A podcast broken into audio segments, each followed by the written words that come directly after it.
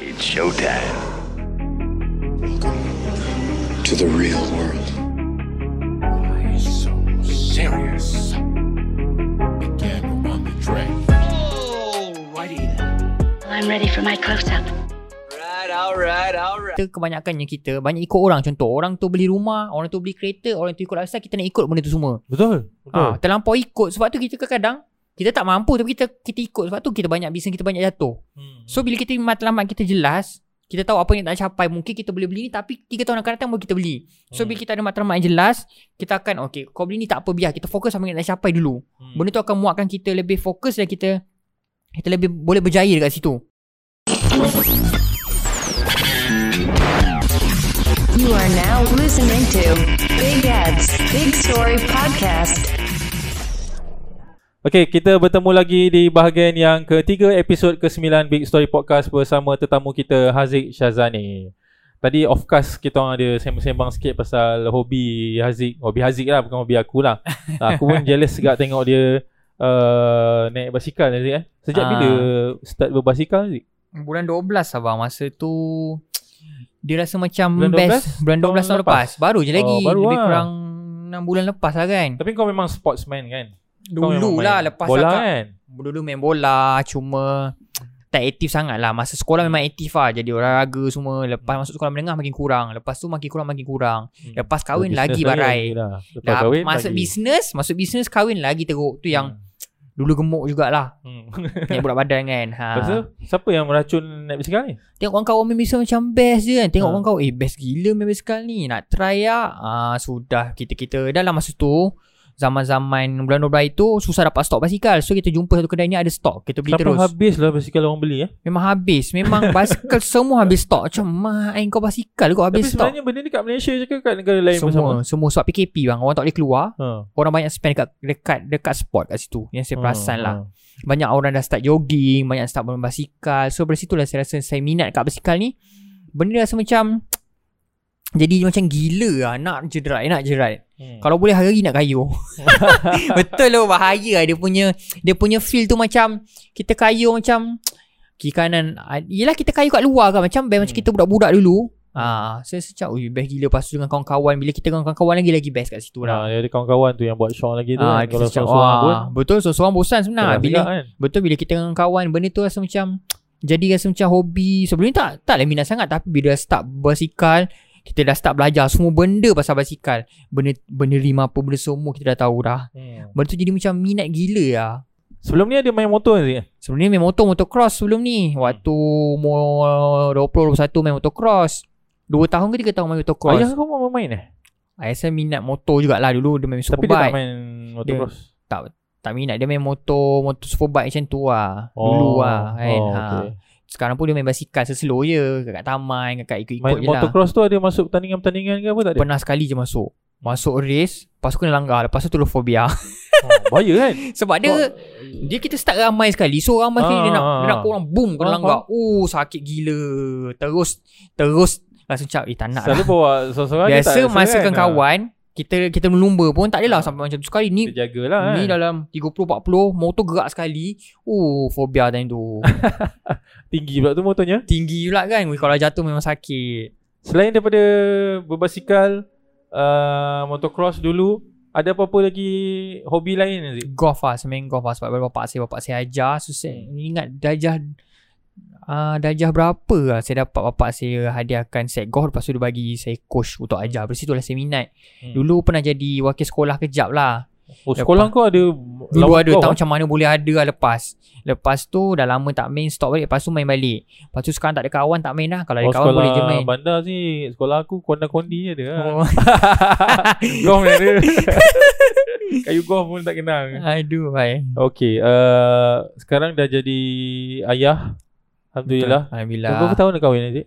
uh, Masuk tahun ni tahun ketiga lah. Tahun ketiga. Tahun Anak dah 2018 Setahun? Anak setahun 4 bulan. Nak masuk setahun 5 bulan lah. Oh. Masuk Eh setahun. nanti Nanti ingatkan aku ambil duit raya eh. Oh ya ke? Terima kasih. Nanti lupa pula. Okay uh, ap- 27 tahun Zik Dah jadi ayah.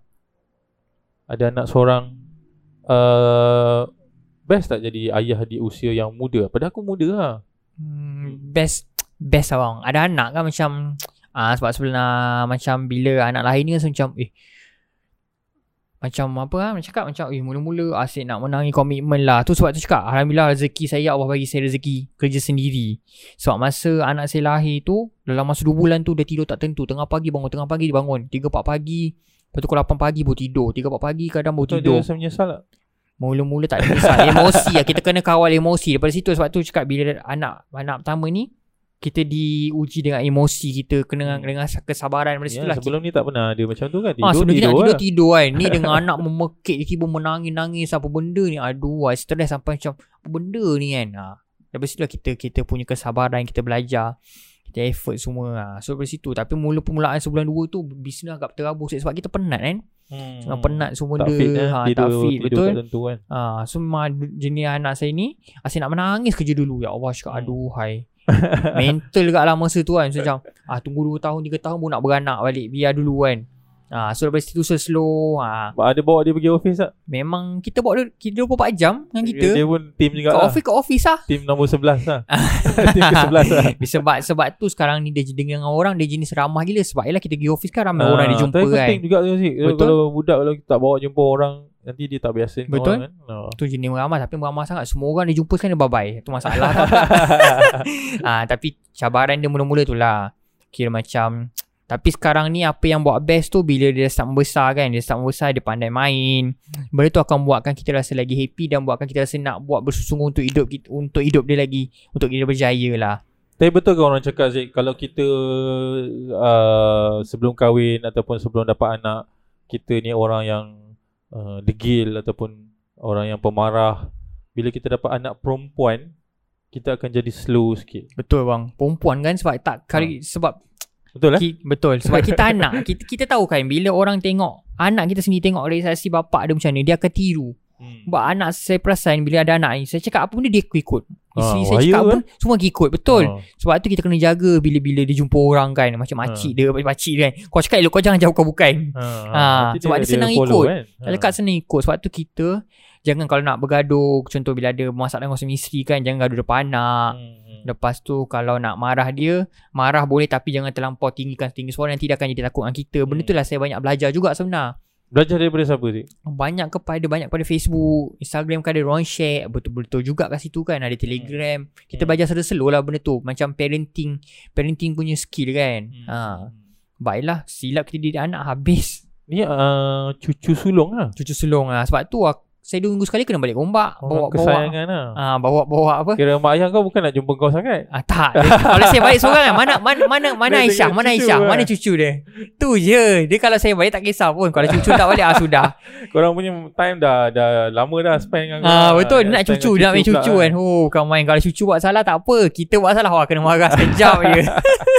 Tu biasa tu kan Kasi Ah. dah terbahagi lah Untuk cucu pula Okay um, Aku aku um, pernah jumpa juga uh, mak ayah kau uh, Ada kenduri, ada open Ah, house ke betul. apa lah Aku pergi yang tu kan uh, Aku tengok uh, mak ayah kau nampak macam uh, Cool parents lah Hmm, betul. Ayah kau garang lah Zik? Garang lah sebenarnya. Dia tegas lah. Dia garang. Oh, dia nampak tegas. garang Namp- Nampak rock lah sebenarnya Ah. ah. Tu sebab aku tanya oh, garang ke? Sebab ayah saya ni banyak kawan dengan orang muda juga. Hmm. Ah, dia jenis garang-garang jugalah. Ada something dia garang, ada something dia okey tapi dia jenis protect keluarga dia lah dulu. Sebab tu Hmm. macam kita orang adik-beradik pun kita orang utamakan family dulu. Macam saya, adik-beradik saya semua utamakan family dulu. Hmm. Ah, macam adik saya lelaki tu sekarang pun sebab dia dah dia antara yang paling berjaya dal- dalam kita orang semua kan. Daripada saya ni pun dia yang paling power lagi lah. Kira macam rezeki lagi bertambah lagi banyak. So Hmm. dia yang banyak support keluarga apa benda semua kat situ. Tapi korang korang memang uh, nak nak nak bagi apa-apa kat mak ayah tu bagi sama-sama lah kan. Uh, tak macam sekarang ni adik saya yang yang nombor tiga tu Syafiq tu yang dia banyak bagi sebab rezeki dia banyak gila bang. Rezeki dia lah kat situ kan. So hmm. uh, benda yang mak saya nak, nak minta insya-Allah cakap je dia boleh bagilah. Okey, apa yang korang adik-beradik uh, daripada hasil bisnes pernah hadiahkan pada mak ayah? Ada? Uh, yang paling besar lah eh, kita pernah bagi KTV Fire satu. Hmm. Yang kedua Memang kita dia orang dia orang teringin ke apa? sebab kita dulu ram keluarga kita orang ramai. Nak kata Hmm. ramai tak adalah dalam enam orang kan. So kita tak ma- memang kita dulu ada kereta Nazar Citra. Lepas tu Oh, ada arwah oh, nenek, arwah lah. nenek. So ada tujuh orang. So kita beri impek gila. Kan boleh naik tujuh orang kan. Saya ingat lagi masa Masa dah start business dah Hmm.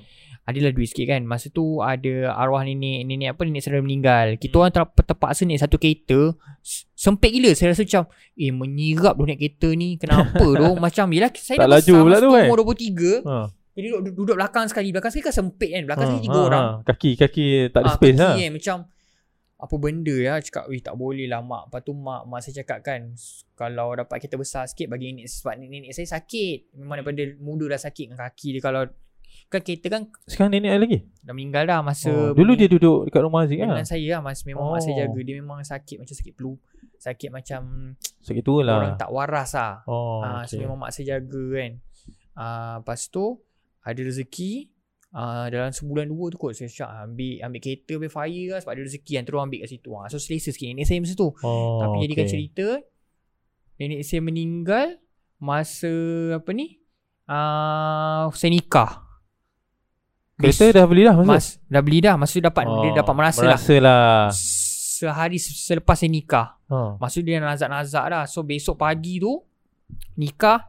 Hari apa ah? Besok paginya Kita terus uh, Ada pembantu lah masa tu Dia call Cakap Eh ni nenek dah lain macam dah ni. So kita orang terus balik lah Hmm. Tak sempat nak balik Dah meninggal lah So kita orang terus balik pagi Oh, nikah tu maksudnya dekat Kelantan, Kelantan lah. lah. Pagi besoknya Ha. Ayah memang nak balik dah. Cakap Risau tentang nenek. Lepas tu pagi tu Orang kau cakap nenek meninggal lah Tu kita orang balik ke Langkabut Hmm. Dekat Kelantan lah Daripada Tapi Kelantan balik ke Alhamdulillah Kelly. nenek merasa jugalah Kereta Haziq dengan adik-beradik Alhamdulillah bagi. lah Betul dapat lah merasa kat situ kan Dia pun kalau kalau tak ada tu susah juga tu daripada Kelantan.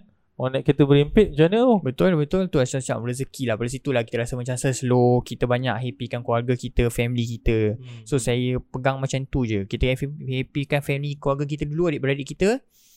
Kita dapat lah benda yang kita tak pernah dapat. Rezeki yang Allah bagi kan kat situ. Ada ke uh, doa spesifik yang Haziq ataupun adik-beradik lain minta uh, mak ayah doakan? Ah, yang paling banyak minta doa adik saya yang Syafiq tu. Yang Ha. ketiga sebab tu lah mungkin saya rasa sebab tu lah dia banyak berjaya daripada kita orang. Dia Sebab- bagi dia bagi teks doa dia, ke dia, apa? dia cakap ah, tolong doakan Bi, tolongkan Bi, tolongkan Syafiq semua benda. Dia selalu cakap. Kita orang Hmm. kurang cakap macam tu. Ah, so Ha. mungkin kat situ lah kejayaan dia yang Dapat dia capai lah. betul-betul betul. Tapi ah, kita lepas kita orang betul kena minta banyak lagi betul. Doa doa parent tu memang betul-betul power lah. Ha, sebab kita nak minta minta apa? Kita tak boleh nak minta dia nasihat bisnes kan? Betul. Ha, sebab So, kita tahu dia tak lah. boleh bagi kan? Ha, Betul. tapi doa tu Doa yang, yang je yang tanpa bagi. hijab lah tu kan. So Sementara ada Zik eh. betul sementara ada Sebab ada kita ramai orang tak tak ada Betul. Tu chance yang- untuk minta tu doa. yang ah, sebab tu lah sekarang memang saya hargai orang memang 2 minggu sekali balik tengok orang apa kadang kita bagi ada lebih kita bagi lebih buat yang terbaik untuk orang lah Hmm. kan tapi yang paling bagus adik saya tu lah sebab rezeki dia lebih ah so dia bagi lebih lah macam tu sama je Hmm. cuma apa yang baik antara kita adik-beradik ni kita orang tak berkira satu sama sama satu sama lain contoh kalau keluar ni walaupun adik saya tu ada duit okey saya belanja kat sini lah kita tak ada Hmm. macam kau ada duit tak ada kau belanja tak ada Hmm. kita rotate kadang hmm kat situ Okay, family uh, mertua pun uh, ada lagi. Family mertua ada lagi So family mertua Isteri saya banyak-banyak Banyak bantu Macam Hmm. bagi kereta Bagi kereta kat orang Bagi rumah untuk orang duduk Banyak lah Kita-kita Hmm. Sebab kita tahu kan ah, Kalau kita baikkan orang tua kita ni Lagi banyak kita akan dapat So dari situlah kadang Benda kita buat ni Benda biasa je Tapi Allah memudahkan Sampai kita berjaya. Ha, Hmm. Macam tu.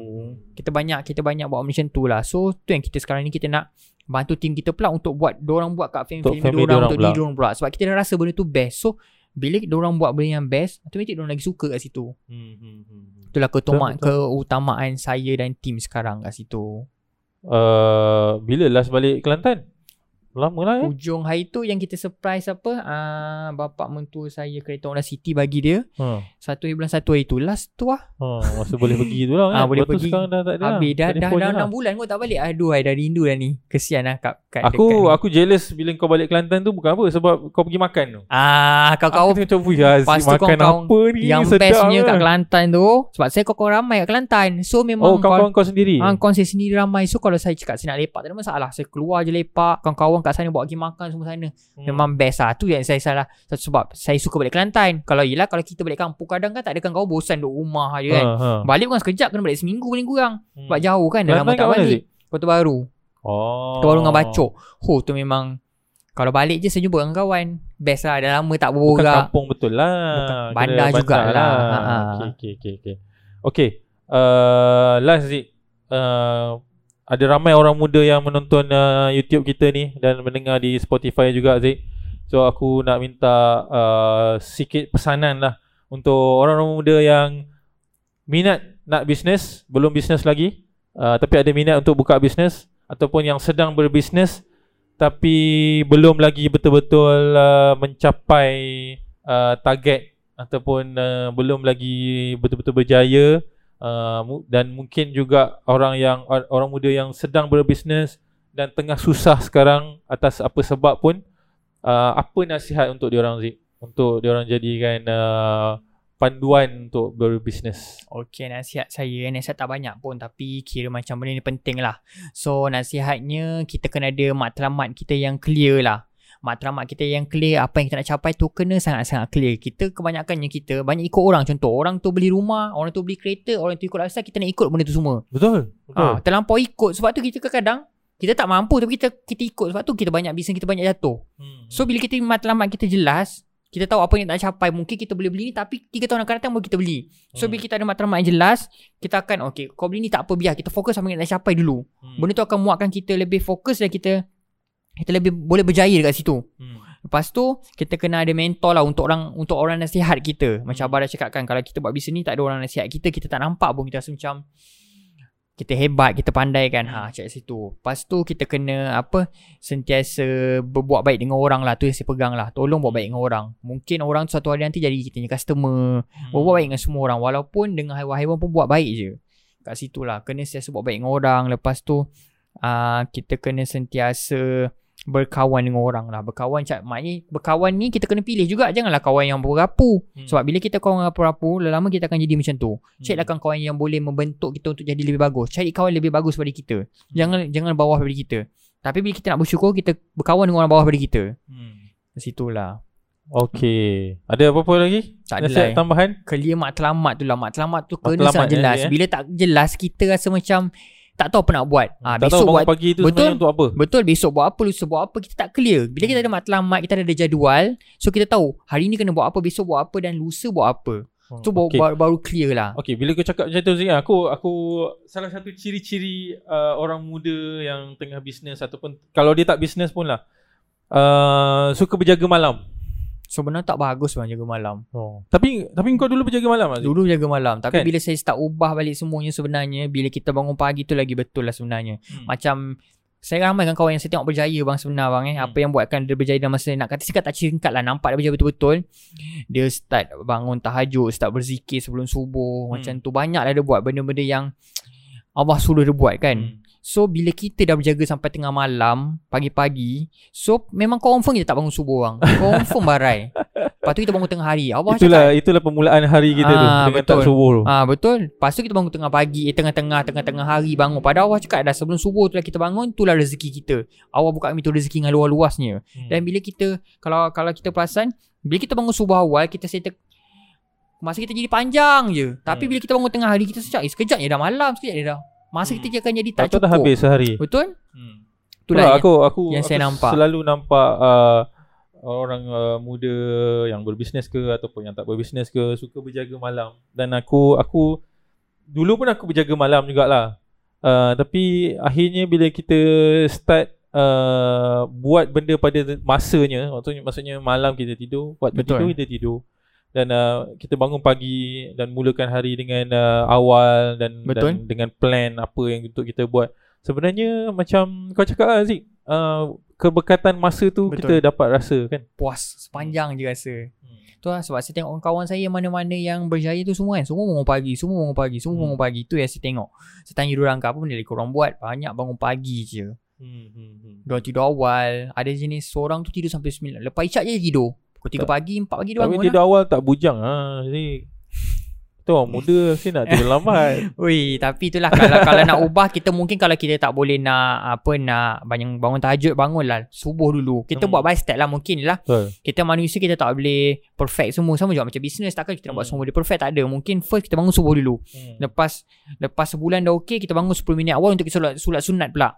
Hmm. Lepas tu mungkin lepas sebulan lebih pula tu kita buat tahajud pula sikit-sikit sesuai dia ber, ber, by berperingkat manusia ni dia tak boleh buat semua benda dia, Hmm. dia tak boleh kita buat benda yang susah dulu kita buat benda yang senang dulu benda wajib dulu Hmm. lepas tu injak sikit sikit sikit sikit macam tu lah juga bisnes kita benda yang Hmm. sama je Tapi itulah macam Aku pun bila aku start berbisnes, aku bukan nak jadi orang baik. Aku nak bisnes je. Tapi bila aku start bisnes dan jumpa orang-orang lain yang buat bisnes, sebenarnya uh, secara automatik bila kita nak berjaya dalam bisnes, kita kena jaga benda-benda tu Aziz eh. Kena jaga Kena Ha. jaga adab kita dengan orang Secara automatik betul? lah kan. Ha. Semasa automatik kita akan jadi macam Cara pertukaran kita daripada dulu Mungkin kita jenis panas barang Dah kurangkan sikit Hmm. Cara kita marah Kita dah kurangkan sikit Benda tu kita kena faham Sebab kita berhadapan dengan manusia tau Ha. Manusia ni Kita kena, kita kena faham Jahat Marah macam ni pun Dia ada hati dan perasaan So bila Hmm. kita cakap elok Mungkin dia boleh negotiate dengan kita Benda-benda macam tu Hmm, hmm, hmm. Okay, okay. Uh, terima kasih banyak-banyak Aziz sebab uh, dah share banyak pengalaman dan cerita-cerita yang menarik. Aku harap sangat yang mendengar ni dapat belajar something ataupun dapat pengajaran at least satu lah uh, untuk dibawa balik daripada perkongsian kita dengan Haziq pada hari ini.